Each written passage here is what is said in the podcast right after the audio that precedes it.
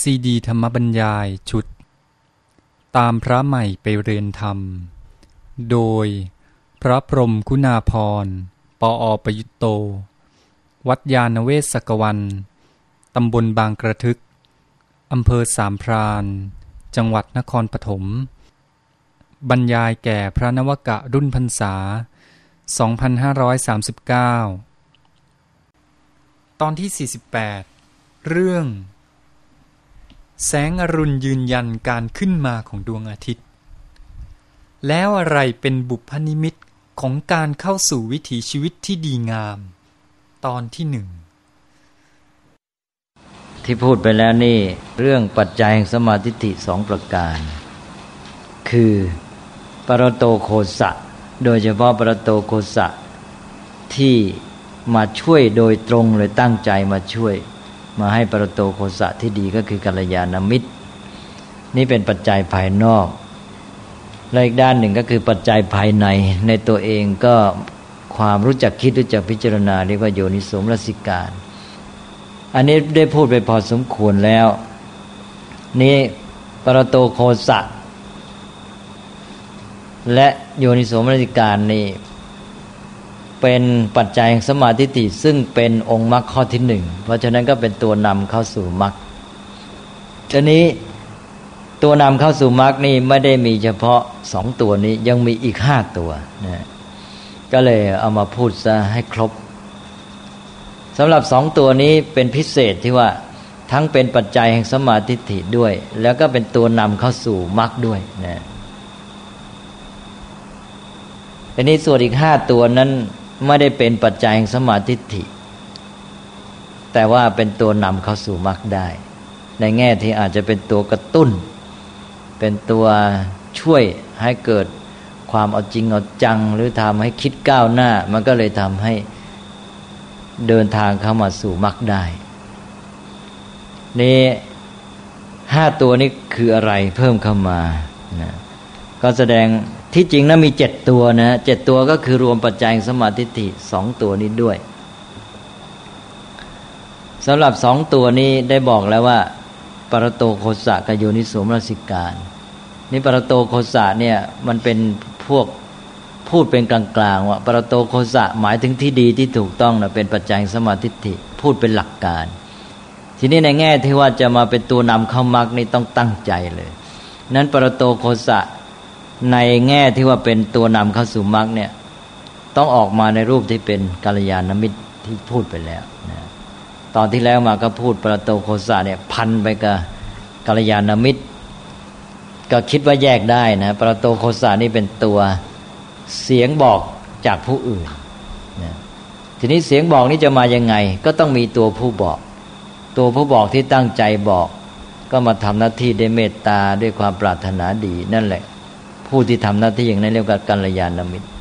นี่ถ้าเราพูดถึงปัจจัยสมาธิฏฐิเราก็พูดแค่หลักการว่าปรโตโคสะที่ดีที่ถูกต้อง แต่นี้ถ้ามานำเข้ามรรคนี่ต้องตั้งใจทำหน้าที่เลยใช่ไหมเพราะฉะนั้นเราก็เลยใช้คำว่ากัลยาณมิตรตกลงว่าในตัวนำเข้าสู่มรรคนี่นะ ก็ปรโตโคสะที่เป็นปัจจัยสมาธิิก็ไปชื่อใหม่ว่าเป็นกัลยาณมิตรตา ความมีกัลยาณมิตรนะแต่ส่วนโยนิโสมนสิกายก็คงเดิมเป็นปัจจัยภายใน ไปเป็นนี้สองตัวนี้ไปเป็นตัวหัวกับตัวท้ายในชุดนำเข้าสู่มรรคที่ว่ามีเจ็ดตัว เพิ่มอีกห้าตัว ก็เอาปรโตโคสะที่ว่าเป็นกัลยาณมิตรเนี่ยไปเป็นข้อที่หนึ่งในเจ็ดข้อนั้น แล้วก็เอาโยนิโสมนสิการไปเป็นข้อสุดท้ายเป็นที่เจ็ดแล้วก็เติมเข้ามาข้างในห้าข้อพอเติมเข้ามาครบห้าข้อเป็นชุดเจ็ดเนี่ยเราก็เรียกซะว่าเป็นตัวนำเข้าสู่มรรคตัวนำเข้าสู่มรรคในภาษาพระท่านเรียกว่าเป็นบุพนิมิตแห่งการเกิดขึ้นของมรรคบุพนิมิตก็แปลว่าอะไร แปลว่าเครื่องหมาย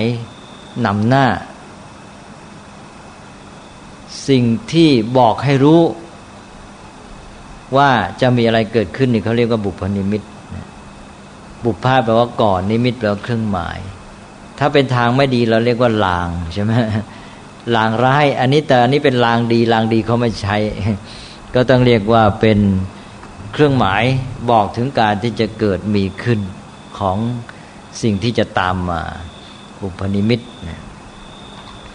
บุพนิมิตแห่งการเกิดขึ้นของมรรคเนี่ย ก็หมายความว่าก่อนมรรคจะเกิดขึ้นก็จะมีเจ้าเจ็ดตัวเนี่ย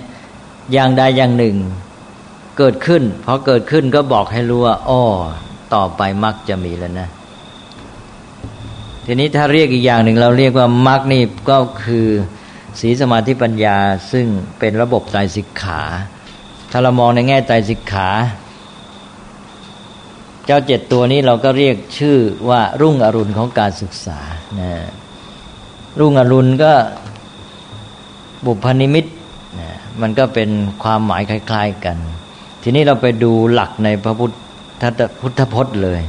ที่พระพุทธเจ้าตรัสไว้นะพระพุทธเจ้าตรัสไว้ในพระไตรปิฎกเล่มสิบเก้านะตอนต้นๆพอเริ่มก็มาได้เรื่องนี้เลย ซึ่งหลักธรรมเจ็ดข้อเนี่ยแปลกที่ถูกมองข้ามไปหมดนะซึ่งสำคัญมาก เรารู้ความสำคัญของมรรคแต่เราไม่ค่อยพูดถึงตัวนำเข้าสู่มรรคนี่เจ้าเจ็ดตัวนี่อย่างใดอย่างหนึ่งได้ทั้งนั้นเป็นตัวที่เกิดมีขึ้นก็เป็นเครื่องหมายบ่งบอกว่ามรรคจะตามมา นี่พระพุทธเจ้าก็ตรัสไว้บอกว่าภิกษุทั้งหลาย เหมือนอย่างว่าเมื่อพระอาทิตย์จะอุทัยก็มีแสงเงินแสงทอง หรือจะเรียกว่าแสงอรุณก็ได้ ปรากฏขึ้นก่อนชั้นใดทำที่ว่าเจ็ดข้อเนี่ยก็เป็นบุพนิพิตแห่งการเกิดขึ้นของมรรคฉันนั้นว่างั้นนะนี่ก็แสดงว่า ธรรมะเจ็ดข้อนี้เป็นเครื่องบ่งบอกการเกิดขึ้นของมรรคเป็นตัวนำเข้าสู่มรรคเหมือนอย่างกับเป็นแสงเงินแสงทองที่ มีมาก่อนที่พระอาทิตย์จะอุทัยแสงเงินแสงทองนี้เราก็เรียกอีกอย่างหนึ่งว่าแสงอรุณใช่ไหมนี่เจ็ดอย่างก็หนึ่งก็กัลยาณมิตรตาความเป็นผู้มีกัลยาณมิตร แล้วก็สองทีนี้ข้อสองนี่เติมเข้ามาแล้วนะนะที่ว่าอีกห้าข้อสองนี้ก็เรียกเป็นภาษาบาลีว่า ศีลสัมปทา อาจจะยากสักหน่อย ชื่อบาลีไม่ต้องจำก็ได้ เอาเป็นว่าความถึงพร้อมได้ศีลนะ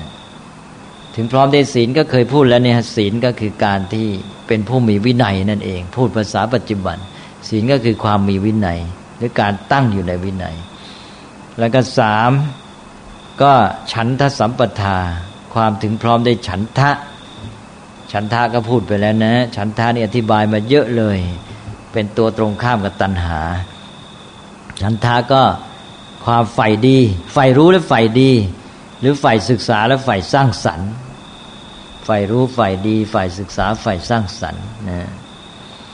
ในฉันทะ แล้วต่อไปก็อัตตสัมปทาศัพท์นี้แปลกนะที่อื่นนี่แทบไม่มีเลย เพราะนั้นโดยทั่วไปจะไม่รู้จักธรรมะข้อนี้ อัตตสัมปทา แปลว่าการทำตนให้ถึงพร้อม การทำตนให้ถึงพร้อม ในตถาท่านอธิบายว่าได้แก่การทำจิตให้ถึงพร้อม แล้วเดี๋ยวจะอธิบายต่อไปทำตนให้ถึงพร้อมนี่จะพูดง่าย ๆ ว่าจิตสำนึกในการฝึกตน แล้วต่อไปก็ทิฏฐิสัมปทาความถึงพร้อมในทิฏฐิ หมายความว่ามีความเชื่อแนวความคิด การยึดถือหลักการที่ถูกต้อง ที่เอื้อต่อการเจริญปัญญาต่อไป หรือที่เอื้อต่อการพัฒนาชีวิตของตน แล้วต่อไปก็อัปปมาทสัมปทา แปลว่าความถึงพร้อมด้วยความไม่ประมาทก็คือการที่ดำเนินชีวิตโดยมีสติ เป็นผู้ตื่นตัว ทันต่อเหตุการณ์ ไม่ปล่อยปละละเลย ไม่เฉยชา ไม่ทอดทิ้งหน้าที่ เป็นผู้ที่เห็นความสำคัญของการเวลานะมีความกระตือรือร้นเร่งรัดเอาใจใส่ในการที่จะพัฒนาชีวิตของตนเอง แล้วก็ไปข้อสุดท้ายข้อเจ็ดก็คือโยนิโสมรสิการสัมปทา ความถึงพร้อมในโยนิโสมรสิการ ซึ่งอยู่ในปัจจัยสมาธิิที่บอกเมื่อกี้ว่า ปัจจัยสมาธิิมาเป็นข้อหนึ่งกับข้อเจ็ดหัวกับท้ายขบวนกองกลางก็เติมเข้ามาห้าข้อ พระพุทธเจ้าตรัสให้ความสำคัญทั้งเจ็ดข้อเนี่ย เป็นทำนองว่าตัวใดก็ได้ให้มันมีสักตัวแหละ จะเป็นบุพนิมิตแห่งการเกิดขึ้นของมรรคได้เลยนี่ธรรมะ เจ็ดข้อทุกข้อนี่สำคัญอย่างยิ่ง เพราะฉะนั้นเราควรจะมาช่วยกันเน้นให้คนเห็นความสำคัญมากขึ้น เพราะว่าคนอยู่ๆไปเข้ามรรคทันทีเนี่ยมันไปไม่ได้เนี่ยมันต้องมีคนที่มันนำหรือว่ามีคุณสมบัติอะไรในตัวเนี่ยมาช่วย ก็หมายความว่าปัจจัยภายนอกอย่างหนึ่ง ปัจจัยภายในอย่างหนึ่งมาช่วยเนี่ยเจ็ดตัวนี่แหละจะเป็นตัวนำเข้าสู่มรรค เราไปพูดถึงความสำคัญของมรรคกันก็ก็ยอมรับว่ามรรคสำคัญ แต่ทำไงจะเข้ามรรคได้นะเพราะฉะนั้นก็ต้องอาศัยเจ็ดตัวนี้ ทีนี้ก็มาอธิบายโดยย่อในเจ็ดข้อนี้อีกครั้งหนึ่งสำหรับข้อหนึ่งกาลยานมิตรตา ก็เรียกง่าย ๆ ก็เอาภาษาไทยก็ความมีกาลยานมิตร นี่เรื่องของกาลยานมิตรนี่ เคยพูดไปแล้วว่า ใครก็ตามที่จะมาช่วย แนะนำบอกกล่าว ให้ความรู้ความเข้าใจ ให้ข่าวสารข้อมูล หรือเป็นเสียงบอกที่ดีงามให้ความรู้ที่ถูกต้อง เราก็เรียกว่าเป็นกัลยาณมิตร กัลยาณมิตรตัวอย่างก็พระพุทธเจ้า ที่พระองค์ตรัสไว้ว่าเราเป็นกัลยาณมิตรของสัตว์ทั้งหลาย อาศัยเราผู้เป็นกัลยาณมิตร สัตว์ทั้งหลายผู้มีความเกิดแก่เจ็บตาย ตกอยู่ใต้อำนาจของโสกะปริเทวะทุกขโทมนัสอุปาญาตก็พ้นจากทุกเหล่านั้นได้นี่นะนี่ก็ต่อจากนั้นก็มีพระภิกษุทั้งหลายพระสงฆ์เนี่ยมาทำหน้าที่ อนุวัตตามพระพุทธเจ้า ก็เท่ากับเป็นกัลยาณมิตรของประชาชน แล้วก็พ่อแม่ในครอบครัวแล้วก็ครูอาจารย์ แล้วก็สื่อมวลชน แล้วก็ผู้บริหารสังคมประเทศชาติ แล้วก็ทุกคนที่เป็นกัลยาณมิตรต่อกันนะอันนี้แม้แต่เรื่องของวัฒนธรรมต่าง ๆ นี่ก็เป็นปรโตโคสะที่กัลยาณมิตรจะเอามาให้แก่กัน ซึ่งเราจะถ่ายทอดให้แก่กันโดยไม่รู้ตัว เช่นพ่อแม่ครูอาจารย์เนี่ย จะถ่ายทอดวัฒนธรรม วัฒนธรรมนั้นโดยมากไม่ใช่ทั้งหมดนะโดยมากจะเป็นสิ่งที่สังคมได้ยอมรับ แล้วก็เป็นประโยชน์ดีงาม แต่บางครั้งวัฒนธรรมนั้นก็อาจจะมีข้อบกพร่อง แล้วก็ เมื่อยุคสมัยเปลี่ยนแปลงไปวัฒนธรรมนั้นก็อาจจะเกิดโทษได้เหมือนกันดังนั้นวัฒนธรรมนั้นก็พูดได้ทั่วๆไปว่าจะเป็นสิ่งหนึ่งที่นำมาถ่ายทอดให้แก่คนรุ่นหลัง ที่จะทำให้เขาสามารถดำเนินชีวิตอยู่ในสังคมได้ แต่ก็ไม่ถึงกับเป็นหลักประกันแท้ทีเดียว นั้นจึงต้องให้วัฒนธรรมได้รับการตรวจสอบจากหลักธรรม ที่เป็นของแท้ของจริงอีกชั้นหนึ่งนะวัฒนธรรมไทยเรานี่ได้จากพุทธศาสนาเยอะ แต่ก็เพี้ยนเยอะใช่ไหมอย่างเรื่องของการที่ว่าให้เรียนหนังสือได้มานะนะเป็นต้น นี่ต้องถือว่าเพี้ยนแล้วนะ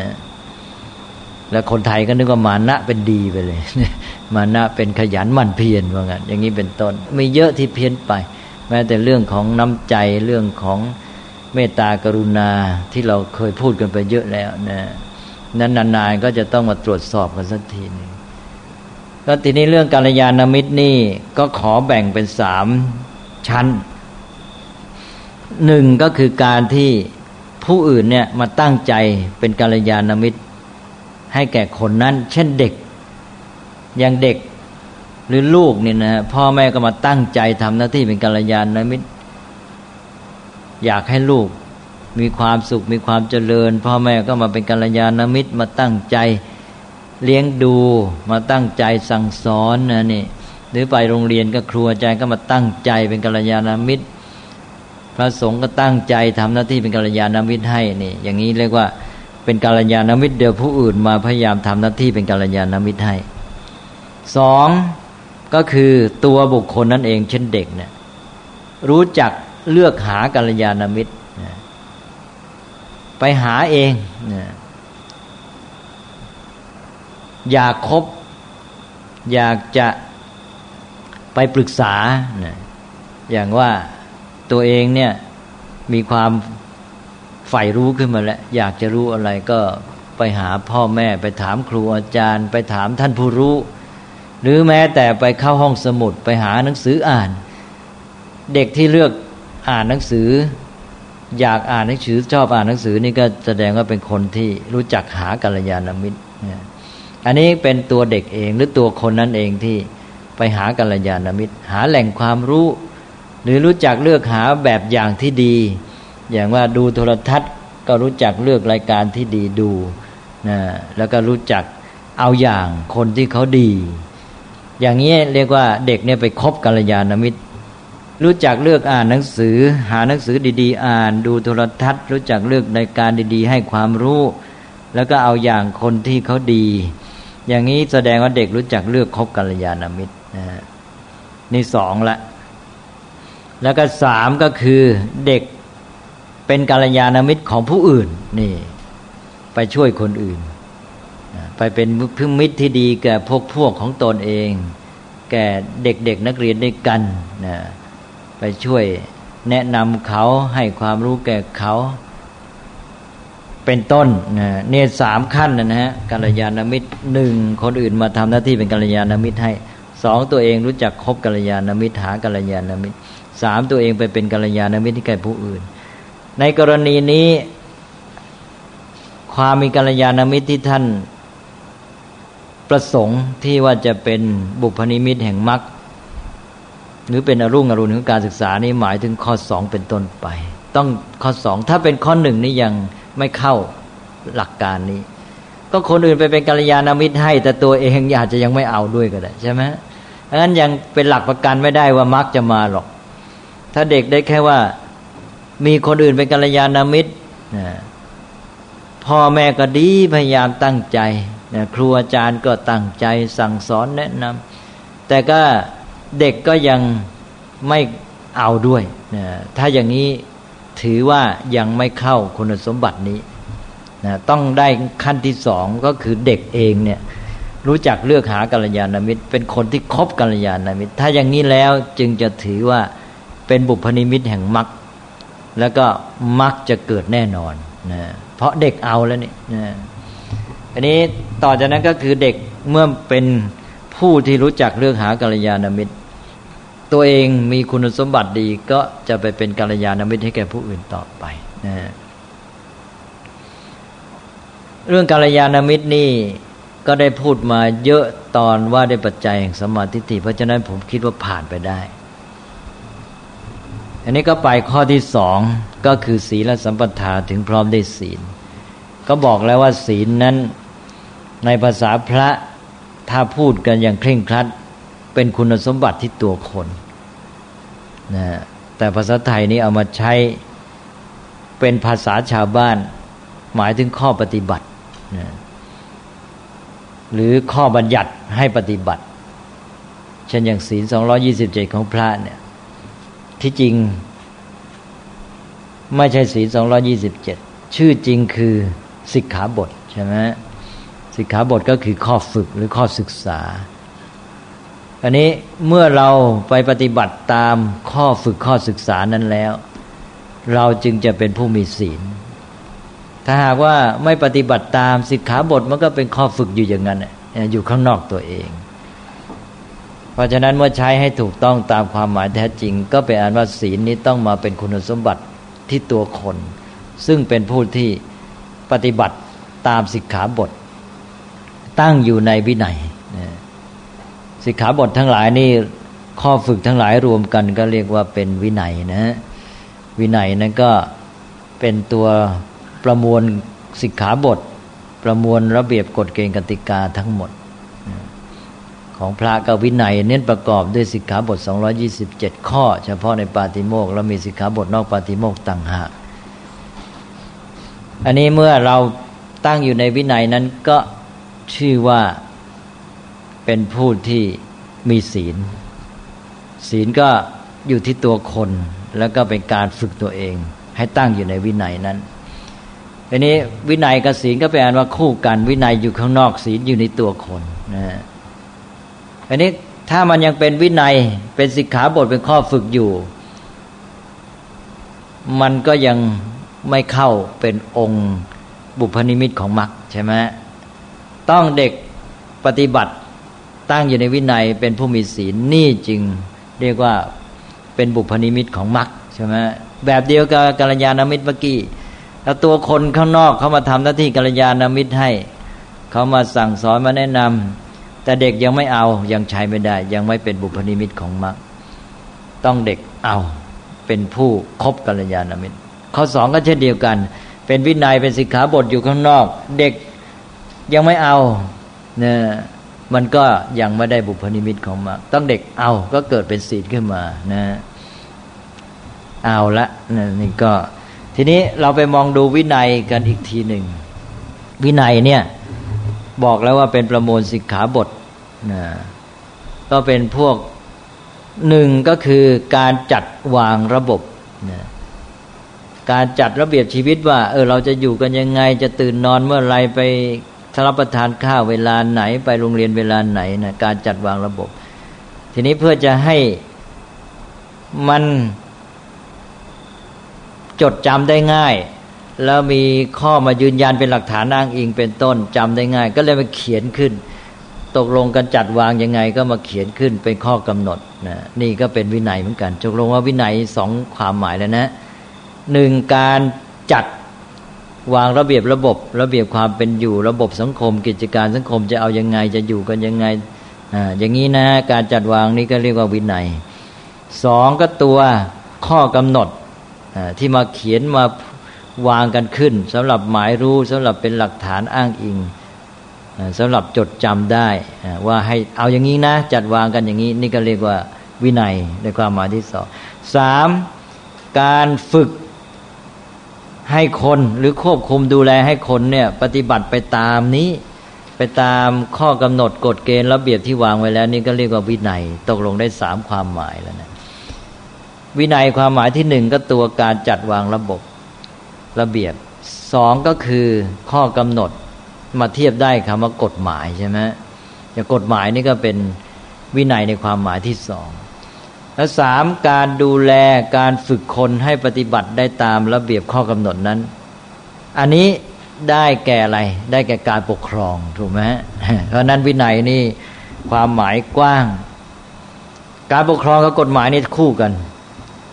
นะคนจะปกครองได้ก็ต้องมีกฎเกณฑ์กติกากฎหมายเป็นเครื่องมือใช่ไหมกฎหมายมีไว้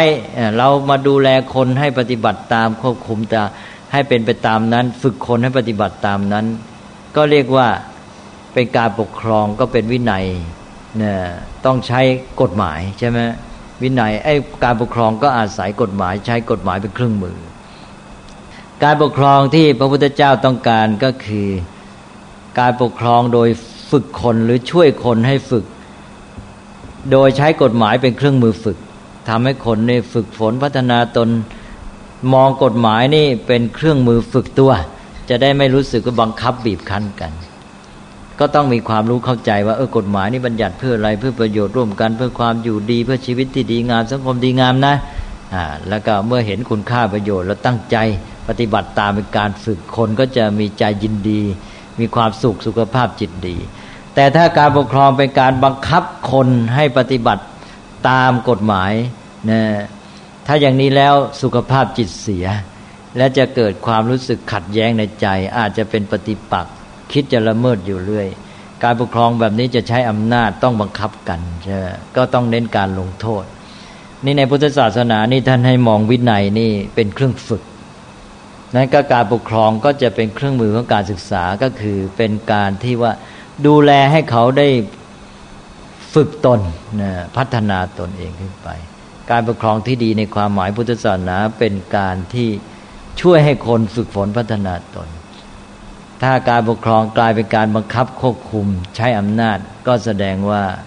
เป็นการปกครองที่ไม่ได้ผลดีไม่ตรงตามความหมายในพุทธศาสนานะฮะอันนี้ปัจจุบันนี้เราจะเห็นว่าการปกครองนั้นอาจจะมาเน้นในแง่ของการใช้อำนาจมาก เอาแล้วครับแปลว่านี่คือวินัยนะได้ความหมายสามอย่างทีนี้วินัยนี่เพื่อจะให้มองเห็นว่ามันเป็นเรื่องที่ดีงาม มีปัญญาเข้าใจแล้วจะได้ฝึกตนเอง ต้องมองวินัยว่าไม่ใช่การบังคับนะวินัยก็เป็นเครื่องฝึกคนอย่างที่ว่า แล้วนอกจากเป็นเครื่องฝึกคนแล้วมันมีความหมายลึกลงไปอีกก็คือว่ามันเป็นเครื่องจัดสรรโอกาส วินัยนี่เป็นเครื่องจัดสรรโอกาสนะ ทำไมจึงว่าเป็นเครื่องจัดสรรโอกาส ยกตัวอย่างบ่อยๆ เอาง่าย ๆ ในบ้านของเรา หรือในที่อยู่ในศาลาเนี่ยลองไม่มีวินัยนะไม่มีการจัดวางระเบียบระบบ ไม่ว่าคนก็ตามสิ่งของวัตถุก็ตาม ยกตัวอย่างเก้าอี้นะโต๊ะเป็นต้น เราไม่จัดระเบียบระบบโดยมีความมุ่งหมาย ตั้งทิ้งเกะกะเกะกะไปหมดนะ สมมติว่ามีเก้าอี้สักยี่สิบห้าตัวนี่เกะกะไปหมดนะไม่มีความมุ่งหมายว่ามันจะอยู่ที่ไหน ไม่มีการจัดระเบียบระบบ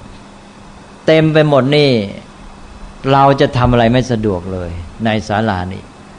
แค่เดินออกไปจะเดินจากนี่ไปถึงประตูนี่ เตะโดนชนเก้าอี้ กว่าจะไปถึงประตูได้นี่ เจ็บด้วย แล้วก็เสียเวลาด้วยนะหลายนาทีกว่าจะไปถึง ทีนี้ถ้าเราจัดระเบียบระบบ เออ เราก็รู้ความมุ่งหมายว่า เออเราจะให้อยู่ดีตรงนี้เป็นช่องว่างที่จะทำงานอย่างนั้นงี้นะเก้าอี้นี่ มาอยู่ที่นี่คนจะได้นั่งได้สะดวก อะไรเงี้ยมีความมุ่งหมายเกิดขึ้น แล้วก็จัดระเบียบระบบให้สนองความมุ่งหมายนั้น ตอนนี้เรารู้เลยว่า ไอ้ส่วนนี้เป็นทางเดินจะต้องไปที่ประตู เราก็ไม่วาง เวลาเราจะเดินจากจุดนี้ไปที่ประตูนี่เดินปรูดเดียวถึงเลยใช่ไหมอ่านี่ฉะนั้นวินัยนี่เป็นการจัดสรรโอกาสทำให้ชีวิต และกิจการของสังคมนี้ดำเนินไปได้ดี ถ้าเราไม่มีวินัยแล้วทุกอย่างติดขัดวุ่นวายไปหมดนะยิ่งงานอะไรที่มันมีความสำคัญนะแล้วก็ต้องการความรวดเร็วเป็นต้นประสิทธิภาพ ความฉับไวเนี่ยวินัยจะเข้ามาอย่างเต็มที่เลยนะอย่างหมอ หมอจะผ่าตัด นี่ความเป็นความตายของคนไข้ ถ้าทำอะไรเสียเวลานิดเดียวนี่อาจจะไม่ทันการใช่ไหมเพราะฉะนั้นเขาจะต้องมีการวางวินัยกันอย่างละเอียดถี่ถ้วนเลยนะเช่นว่าพยาบาลที่ส่งเครื่องมือให้หมอ จะต้องมีลำดับแน่นอนเลย จนกระทั่งว่าหมอนี่ไม่ต้องดู พอใช้อันนี้เสร็จ อันนั้นต่อนนั้นต่อต่อใช่ไหมถ้าลองส่งเครื่องมือผิดนี่ ไม่แน่นะคนไข้จะตายเลยก็ได้ ใช่ไหมเพราะนั้นวินัยนี่คือการจัดระเบียบระบบเพื่อให้การทำกิจการงานนั้นได้สำเร็จผลได้ดี คือการจัดสรรโอกาส เพราะนั้นสำคัญอย่างยิ่งเนี่ยเราจะเห็นได้ในกรณีของหมอผ่าตัด ซึ่งทุกอย่างจะต้อง เป็นไปตามระเบียบที่วางไว้อย่างแน่นอนและฉับไวแล้วมัวไปวางเครื่องมือไว้ยี่สิบชิ้น เต็มไปหมด พอหมอจะเอานะหยิบจะเลือกดูกว่าจะได้พอดีคนไข้าตาย เพราะฉะนั้นสำคัญมากวินัย หรืออย่างทหารไปรบใช่ไหมเราไม่มีวินัยสิ อาจจะพาให้กองทัพทั้งกองนั้น ถึงกับความพินาศ ตายกันเป็นร้อยเป็นพันเลย เพราะนั้นยิ่งสิ่งที่ทำนี้ต้องการความฉับไวความแม่นยำนี่วินัยยิ่งต้องเข้ามาเพราะนั้นในสังคมทั้งหมดก็เช่นเดียวกัน ถ้าอะไรต่ออะไรไม่เป็นระเบียบและสำละสายวุ่นวายไปหมดนี่กิจการอะไรต่ออะไรทำไม่สำเร็จไม่เป็นไปได้ดีเนี่ยก็แค่ในท้องถนนนี่ไม่มีวินัยเนี่ยการจัดระบบระเบียบในการเดินรถไม่ดี หนึ่งเราต้องมีไฟแดงไฟเขียวก็เพราะว่าต้องการวินัยเมื่อมีวินัยปั๊บเกิดโอกาสเลยใช่ไหมถ้ามันงั้นรถมีห้าหมื่นคันหรือพันคันนี่ไปไม่ได้สักคันหนึ่งติดหมด พอจัดมีวินัยขึ้นมา ให้มีไฟเขียวไฟแดง ฝ่ายไหนหยุดฝ่ายไหนไป มันก็ไปได้เลยนะเพราะนั้นการจัดวินัยก็ทำให้เกิดโอกาสในการที่กิจการของชีวิตและสังคมจะดำเนินไปได้นะ อันนี้ถ้ายิ่งมีวินัยดีในท้องถนนนี่แทนที่รถจะติดนะหรือติดแทนที่จะติดมากไปไม่ได้เลย มันก็ยังมีทางไปได้ นั้นวินัยนี้จะช่วยสังคมเป็นอย่างมาก สังคมไหนไม่มีวินัยสังคมนั้นจะติดขัด อะไรแต่อะไรจะไม่คล่องตัวไม่เป็นไปได้ดี หรือวินัยที่มองออกไปให้เห็นกว้างขึ้นก็ความรัศมรสายในสังคม ถ้า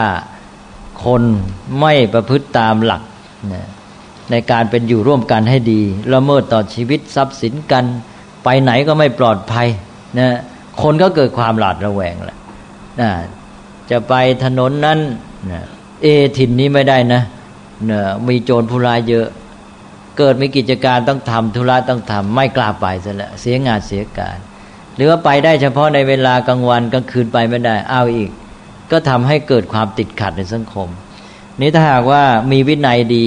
คนตั้งใจประพฤติตามกติกาสังคมนะก็อยู่ในความเป็นระเบียบเรียบร้อยดำเนินกิจการอะไรจะอะไรไปได้ดีหมดนะจะไปไหนธุระที่ถนนไหน เวลาไหนไปได้หมดกลางค่ำกลางคืนไม่ต้องกลัว อย่างนี้สังคมอยู่กันร่มเย็นเป็นสุข กิจการดำเนินไปได้ดี นี้ถ้ามันเกิดความติดขัดอย่างที่ว่า ถิ่นนี้ไปไม่ได้นะ หรือไปไม่ได้เวลานั้น ธุรกิจการงานเสียเนี่ย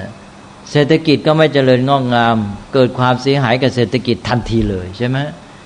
เพราะนั้นนี่แหละวินัยเนี่ยคือการจัดสรรโอกาส ที่เรามีวินัยขึ้นก็เพื่อจัดสรรโอกาสนี้ เพราะฉะนั้นวินัยเป็นเบื้องต้นเลย ชีวิตของคนสังคมเนี่ย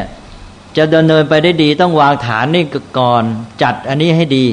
จัดสรรโอกาสสภาพความสัมพันธ์ในสังคมเนี่ยหรือว่าระเบียบชีวิตของตัวเองเนี่ยให้มันดีซะก่อน พอได้อันนี้แล้วโอกาสเกิดขึ้น ทีนี้แหละ การพัฒนาชีวิตการดำเนินกิจการเป็นไปได้ เพราะนั้นท่านจึงวางเรื่องศีลไว้เป็นข้อที่สองใช่ไหมต้องอยู่ตอนต้นๆแล้วถ้ามองในแง่หนึ่งมันจะเริ่มจากนอกเข้ามาที่ข้างในเรื่อยกาลยานามิตรนั่นเกี่ยวข้องกับผู้อื่นนะอ้าวอยู่ข้างนอกตัวเราเนี่ยเราไปมีความสัมพันธ์ที่ดีกับเพื่อนมนุษย์นะเราได้ประโยชน์จากเขากาลยานามิตรเนี่ย ได้ประโยชน์จากคนอื่น สามารถเอาประโยชน์จากเพื่อนมนุษย์จากสิ่งแวดล้อมได้ คนไหนนี่ไม่รู้จักเลือกหากัลยาณมิตรนี่เป็นคนที่สูญเสียโอกาสของตนเอง คืออยู่ในสังคมนี่แทนที่จะได้ประโยชน์จากสังคมจากสิ่งแวดล้อมจากผู้คนอื่นไม่ได้ประโยชน์ใช่ไหมคนที่รู้จักเลือกคบหากัลยาณมิตร ก็ได้ข่าวสารข้อมูลความรู้ได้ตัวอย่างที่ดีนี่ เป็นคนที่รู้จักเอาประโยชน์จากสังคมจากเพื่อนมนุษย์จากสิ่งแวดล้อม อยู่ข้างนอกก่อนแล้วกัลยาณมิตรนี่พอมาถึงศีลนี่มาอยู่ที่ตัวแล้ว ก็คือรู้จักดำเนินชีวิตในความสัมพันธ์กับสิ่งแวดล้อมให้ดี ก็จะเป็นการจัดสรรโอกาสอย่างที่ว่านะชีวิตตัวเองมีวินัยไหมรู้จักจัดเวลาเป็นไหมนะอย่างนี้เป็นต้นพอจัดเวลาเป็นปั๊บเออถ้าวันหนึ่งได้งานเยอะ ถ้าไม่รู้จักจัดเวลานี่ วันหนึ่งบางทีไม่ได้เรื่องในราวอะไรเลย เสียไปเปล่าๆนะ อจัดเวลาเป็นนี่ได้งานเยอะแยะเลยเนี่ยนั่นอย่างนั้นก็เป็นฐานของการพัฒนา นอกจากจัดระเบียบชีวิตตนเองก็จัดระบบความเป็นอยู่กับผู้อื่น ให้ดี ตัวเองก็ไม่ต้องหวาดระแวงภัยนะถ้าทุกคนประพฤติดีงั้นสังคมก็เรียบร้อยก็สบายใจนะเท่ากับเปิดโอกาสให้ชีวิตของตัวพร้อมที่จะเดินหน้าในการพัฒนาแหละนะเอาแล้วนะจากกัลยาณมิตรที่อยู่ข้างนอกเอาประโยชน์จากเขาแล้ว เอาประโยชน์จากสิ่งแวดล้อมมาที่ตัวเอง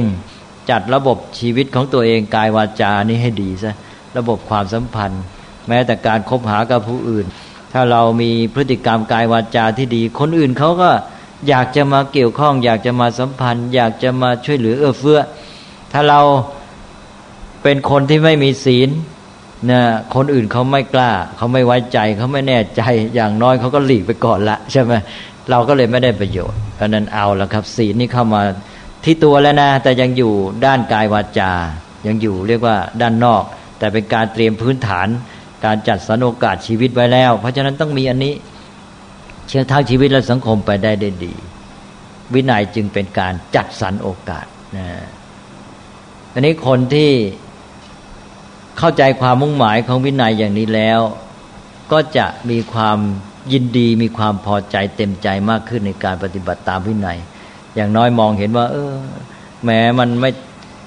ไม่ได้อย่างใจก็ยังมองว่าเออนี่เป็นเครื่องฝึกตัวเองนะอ่า ก็พอมามองว่าเป็นเครื่องฝึกก็มีความเต็มใจที่จะทำทำแล้วตัวเองก็รู้สึกว่าได้ก็มีความสุข แล้วต่อไปวินัยพอเราประพฤติไปจนชินนะ เราไม่รู้มีความรู้สึกที่จะต้องฝึกตัวเอง เราจะมองแต่เพียงว่าอ๋อมันเป็นเครื่องหมายรู้ร่วมกันในการอยู่ร่วมสังคม ในการที่จะอยู่ร่วมกันมันก็ต้องมีเครื่องหมายรู้ว่าเราจะทำไงกันเมื่อไรเวลาไหนทำกันอย่างไรแล้วสังคมมันจึงจะอยู่ร่วมกันได้ดีฉะนั้นคนที่มีปัญญารู้เข้าใจ ความมุ่งหมายของวินัยหรือกฎหมายอย่างนี้แล้วสบาย กฎหมายนี่ถ้าว่าไปลองตีความกฎ ข้อกำหนด หมายที่ให้หมายรู้กัน ก็ไม่ได้มีความหมายเป็นเครื่องบังคับอะไร เป็นข้อกำหนดที่หมายรู้กันว่าเอางี้นะเออเราอยู่ร่วมกันในสังคมเอางี้นะนี่คือผู้ที่เป็นอารยชนพัฒนาแล้วจะมองกฎหมาย หมายถึงกฎหมายที่วางไว้ได้ดีนะ อย่าไปเอากฎหมายร้ายนะถ้ากฎหมายเนี่ยตั้งมาได้เจตนาไม่ดีไม่บริสุทธิ์ไม่มีปัญญา เราก็ต้องแก้ไข ทีนี้กฎหมายที่ดีเนี่ยมันจะเป็นกฎหมายประเภทที่เป็นข้อกำหนดสำหรับหมายรู้ร่วมกันว่า เราอยู่ร่วมกันจะเอายังไง เพื่อจะให้เกิดโอกาสในการมีชีวิตและทำกิจการงานอย่างที่ว่าไปแล้วดังนั้นพระอรหันต์ก็ต้องมีวินัย ก็ต้องมีกติกา เพราะว่าคนตั้งแต่สองคนขึ้นไปนี่ เวลามาอยู่ร่วมกันแล้วถ้าไม่มีกติกาข้อกำหนดแล้ว มันจะทำให้กิจการไม่ดำเนินไปได้ดีนะยังอยู่สองคน ก็ต้องตกลงกันว่า เออเราจะมารับประทานอาหารกันเวลาไหนใช่ไหมถ้าเราจะอยู่ด้วยกัน นี่ถ้าไม่มีข้อกำหนดไม่มีกติกาวางไว้ ก็ยุ่งสิเดี๋ยวคนน้นมารอคนนี้คนนี้ยังไม่มาเอาเดี๋ยวไปตามคนน้นคนน้นไปไหนกันวันหนึ่งไม่ได้ทำอะไร นั่นตั้งแต่สองคนขึ้นไป แม้แต่เป็นพระอรหันต์ก็ต้องมีกติกาคือต้องมีวินัย ก็เพื่อเป็นเครื่องหมายรู้ร่วมกัน ในการที่ว่าเราอยู่ร่วมกัน เราจะทำกิจการกันยังไงเมื่อไรอย่างไรใช่ไหม เพราะนั้นจึงยกตัวอย่างบ่อยๆอย่างพระอรหันต์มาอยู่ร่วมกันปั๊บสมมติว่าสิบองค์ ก็ต้องมีกติกาในการอยู่ร่วมกันแล้วนะ เอานะ เรานะหกโมงสิบห้าออกบินทบาทเอาอย่างนี้ใช่ไหมถ้าไม่มีกติกาข้อกำหนดเป็นวินัยไว้ยุ่งเลยนะรอกันอยู่นั่นแหละ ก็พอตกลงไว้แล้วหกโมงสิบห้าออกก็ไปกันแหละ นะอ้าเวลากลับมาแล้วนะ พร้อมแล้วมาฉันประมาณเจ็ดโมงสมมติว่าอย่างนั้น แล้วเสร็จแล้วก็ทำน่นทำนี่นะเวลา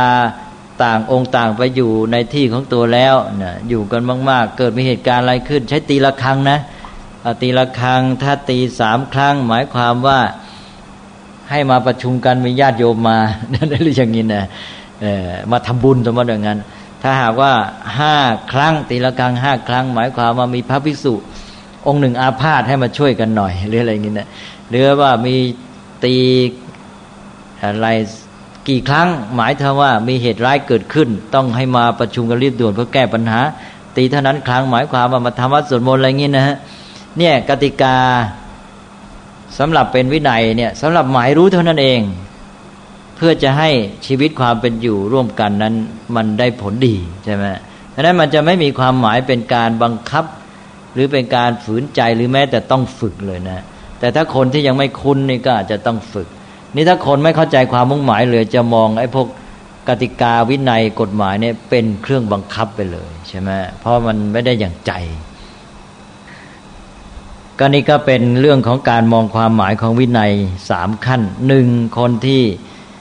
ไม่มีปัญญา เอาแต่ใจตนอยู่ด้วยตัณหามองเป็นเครื่องบังคับสองคนที่ มีปัญญาเข้าใจความมุ่งหมาย แต่ว่ายังพัฒนาตนไม่ได้เต็มที่จิตใจของตนยังอยากจะได้อย่างใจอยู่ แต่ว่ารู้เข้าใจว่ามันเป็นประโยชน์ เป็นสิ่งที่ควรจะทำก็จะฝึกตนเองมองเป็นเครื่องฝึกสามก็หมายถึงคนที่พัฒนาตนดีแล้ว ไม่มีอะไรที่จะต้องตามใจตนเองนะเอาแต่ปัญญาเข้าว่า เห็นว่าสิ่งนี้ดีชอบในเหตุผลก็ปฏิบัติ ก็มองวินัยเป็นเครื่องหมายรู้ ว่าเอาอย่างนี้อย่างนี้นะนี่แหละพระอรหันต์ก็จะอยู่ด้วยความเข้าใจแบบที่สามมองวินัยในความหมายที่สามแต่อย่างที่บอกแล้วว่ากฎหมายวินัยอะไรต่าง ๆ นี้ต้องมาจากปัญญาที่รู้เข้าใจความจริง เห็นคุณค่าประโยชน์ ความมุ่งหมายในการที่ว่าเราจะวางวินัยทำไมสองก็มีเจตนาบริสุทธิ์มุ่งเพื่อประโยชน์ร่วมกัน เพื่อความดีงามร่วมกันแล้วก็วางไว้ ถ้าเป็นกฎหมายวินัยที่วางจากจิตใจไม่บริสุทธิ์ เจตนาร้ายเพื่อเอาประโยชน์กับตนเอง หรือกั่นแกล้งผู้อื่นอย่างนี้ใช้ไม่ได้ แล้วก็หรือแม้มีเจตนาดีแต่ปัญญาไม่พอไม่รู้เข้าใจความจริง วางผิดวางถูก ก็ไม่ได้ เพราะฉะนั้นจะต้องระวังเหมือนกัน ต้องคอยตรวจสอบกฎหมายเหล่านี้ หรือกติกาเหล่านี้เพื่อจะให้ ได้ผลสมบูรณ์คือเกิดจากปัญญารู้ความจริงแท้ทั่วตลอด และเกิดจากเจตนาที่บริสุทธิ์นะฮะก็ไปอ่านว่านี่เป็นเรื่องของศีลเมื่อเราได้ตั้งอยู่ในวินัยด้วยปัญญาเข้าใจอย่างนี้แล้วอย่างน้อยก็มองเป็นเครื่องฝึกเราก็ฝึกตัวเองให้ปฏิบัติตาม เราก็เป็นผู้มีศีลผู้มีศีลถ้าคนในสังคมนี้มีศีลโดยทั่วกัน ก็วินัยของสังคมก็เป็นไปได้ดี กฎหมายกติกาเป็นไปดีสังคมเรียบร้อย ชีวิตของแต่ละคนก็มีโอกาสที่จะพัฒนากิจการของสังคมก็จะมีโอกาสที่ดำเนินไปได้ดีๆ นี่เรียกว่าฐานดีแล้วนะ แล้วทีนี้ก็ก้าวไปสู่ข้างในแล้วต่อไปคุณสมบัติข้อที่สามนี่จะเข้าในตัวแล้วนะพระพุทธเจ้าจัดไว้นี่เป็นลำดับลำดับหมดเลยนะอ้าวแล้วครับวันนี้สามทุ่มเกือบครึ่งนะเพิ่งได้แค่สองข้อพูดเยินเยอะเรื่อยนะเอาละครับ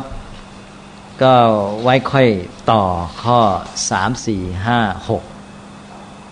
แล้วก็ข้อเจ็ดก็พูดกันไปแล้ว ก็ไปขมวดท้ายอีกที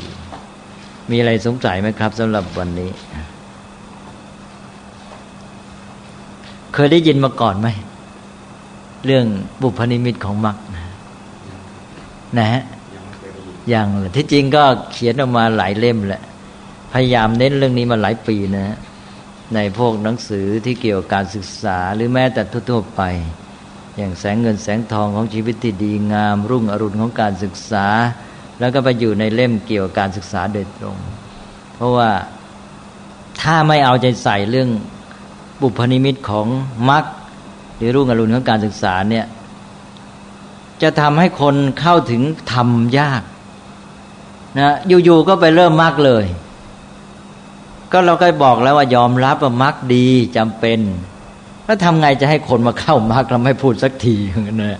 อยู่ๆจะให้เขามาเข้ามรรคได้ยังไงนะดังนั้นพระพุทธเจ้าท่านพระองค์ไม่ได้ทรงมองข้ามสิ่งเหล่านี้ ตรัสไว้แต่ว่าชาวพุทธเองเนี่ย มองข้ามไปเอง ไม่เอาใจใส่นะหรืออย่างน้อยก็คือไม่ได้ไม่ได้ศึกษาธรรมะเป็นระบบจะเป็นเรื่องที่เด็กคุณบอกการสอนตั้งแต่เล็กถึงโตนะ การสอนหยิบธรรมะแต่ละตัวเนี่ยมาให้เด็กเรียนแล้วไม่มีการเอาธรรมะในมารวมเข้าไปหมดเป็นระบบไม่มีการมองเป็นระบบ ระบบความสัมพันธ์ของธรรมะ ซึ่งตั้งอยู่บนฐานของความเป็นจริงในธรรมชาติดังนั้นธรรมะเป็นระบบสิเพราะว่าตัวธรรมชาติ ความเป็นจริงในธรรมชาตินี่มันเป็นระบบความสัมพันธ์ของมันใช่ไหมธรรมะก็เอาความจริงในระบบของธรรมชาตินั้นมา เอามาใช้ประโยชน์ เอามาสอนเอามาพูดกัน แล้วก็ให้คนปฏิบัติ เพื่อจะได้ประโยชน์จากระบบความเป็นจริงในธรรมชาติ ต้องให้มองเห็นภาพความจริงที่สัมพันธ์กันอย่างนี้ที่เรียนที่ศึกษาส่วนใหญ่ก็จะหยิบมาครูบาอาจารย์บางท่านก็จะหยิบมาแต่เรื่องอ่าเป็นหัวข้อเป็นบนหมวดไปนะโดยไม่ได้รู้ว่าหมวดไหนมันมาอย่างไง มันตั้งอยู่ที่ไหนในระบบนี้ใช่ไหมทราบว่า เกิดเจ้านี่มีรัดถึงเรื่องแสงแสงทองนี่ไว้เยอะเลยนะก็อยู่ในเล่มสิบเก้าเนี่ยตัดแล้วตัดอีกในเล่มสิบเก้าเนี่ย ไม่รู้กี่ครั้งเลยนะฮะแต่แปลกที่ว่าอยู่ที่เดียวนั่นแหละไม่มีที่อื่นอีกเลยแต่ว่าตัดบ่อยเหลือเกิน ตัดไปแล้วแล้วก็ตัดอีกตัดแล้วตัดอีกจนกระทั่งถ้าต้องเปหมายความละไว้เลยหมายความว่าไม่เอาข้อความซ้ำมาใส่ เนี่ยพอตัดแล้วตัดอีกตัดแล้วตัดอีก นี่โดยเฉพาะอัตตสัมปทาเนี่ยมันไม่มีที่อื่นเลยนะมามีแต่ที่นี่ ส่วนข้ออื่นนี่ก็ตอนแล้วทำให้คนที่ไม่ได้ศึกษาพระไตรปิฎกอย่างลึกซึ้งนี่ก็เลยมองข้ามอ่าก็มองข้ามไม่พูดถึงกันเลย อาจจะเป็นได้ว่าพุทธศาสนาตั้งแต่เข้ามาเมืองไทยไม่ไม่ได้เอามาพูดเลย ไม่เคยได้ยิน แปลกเหมือนกัน ก็ตกลงว่าต้องเน้นเรื่องนี้ให้มากเพราะถ้าได้เจ็ดตัวนี้นะฮะก็พระพุทธเจ้าตรัสไว้เอง เมื่อแสงเงินแสงทองปรากฏแล้ว ไม่ต้องไปเรียกร้องว่าให้พระอาทิตย์ขึ้น มันขึ้นเองงั้นถ้าหากว่าธรรมะเจ็ดข้อนี้ข้อใดข้อหนึ่งเกิดขึ้นในตัวบุคคลแล้วมรรคก็มาโดยไม่ต้องไปเรียกร้อง นั้นเราก็สบายใจสิใช่ไหมไม่ต้องไปเรียกร้องมรรคละให้รู้ว่ามรรคได้มีอะไรบ้าง ให้รู้เข้าใจไว้ จะได้ไปปฏิบัติถูก แต่ข้อที่ต้องทำก็คือเจ้าเจ็ดตัวนี้ทำเจ้าเจ็ดตัวนี้แล้ว มีขึ้นมาแล้วมรรคจะตามมาเองใช่ไหม